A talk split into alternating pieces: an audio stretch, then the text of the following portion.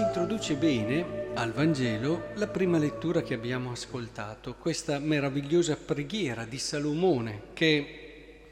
si rivolge al Dio di Israele dicendogli che non c'è un Dio come te, né lassù nei cieli né qua giù sulla terra.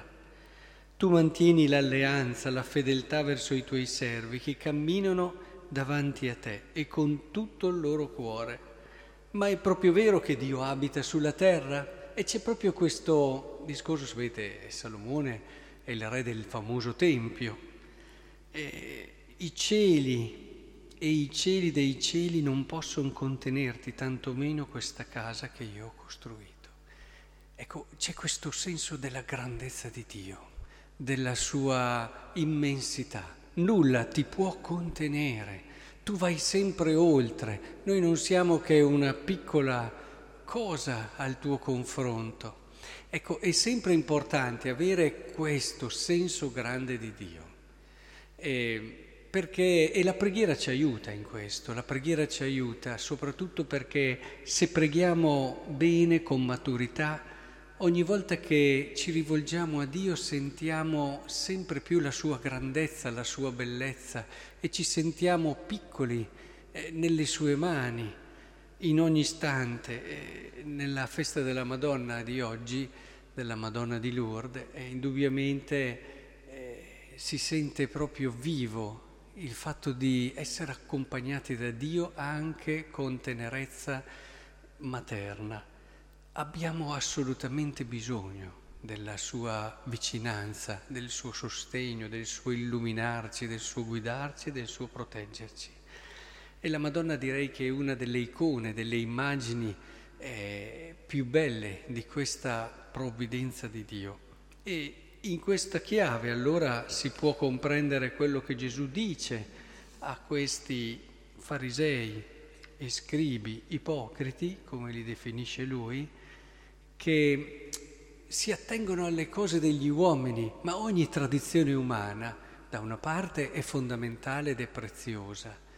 e dall'altra parte perché incarna l'uomo, l'umano, quello che è stata la sua esperienza, quello che concretamente ha vissuto, la sapienza delle generazioni passa alle altre grazie alla tradizione, però non dimentichiamo mai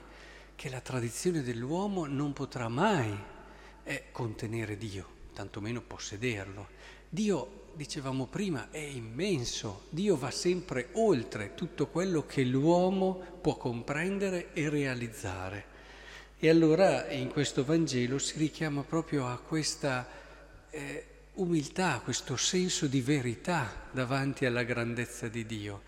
che ci aiuta a purificare le nostre tradizioni, non ad eliminarle ma a purificarle e a farle crescere, perché comprendiamo il modo umano più vero di servire Dio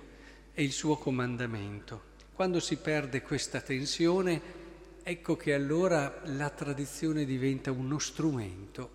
che usiamo per noi, usiamo in modo non solo imperfetto, a volte proprio anche ambiguo e rischiamo davvero di come fa l'esempio qui del Corban, questa parola aramaica che significa offerta a Dio, e, e significa appunto che si va contro addirittura il comandamento se non si ha questa attenzione, questo senso di un Dio che sempre ci sorpassa. E, ecco, il purificare le tradizioni, le cose che facciamo, perché non diventano solo un modo per rassicurare noi stessi nella migliore delle ipotesi, per non strumentalizzare gli altri o per non strumentalizzare Dio, ecco, è fondamentale mantenere vivo quello che ci ha mostrato Salomone nella sua preghiera, questo senso grande di Dio, della sua immensità, del suo andare sempre oltre di noi.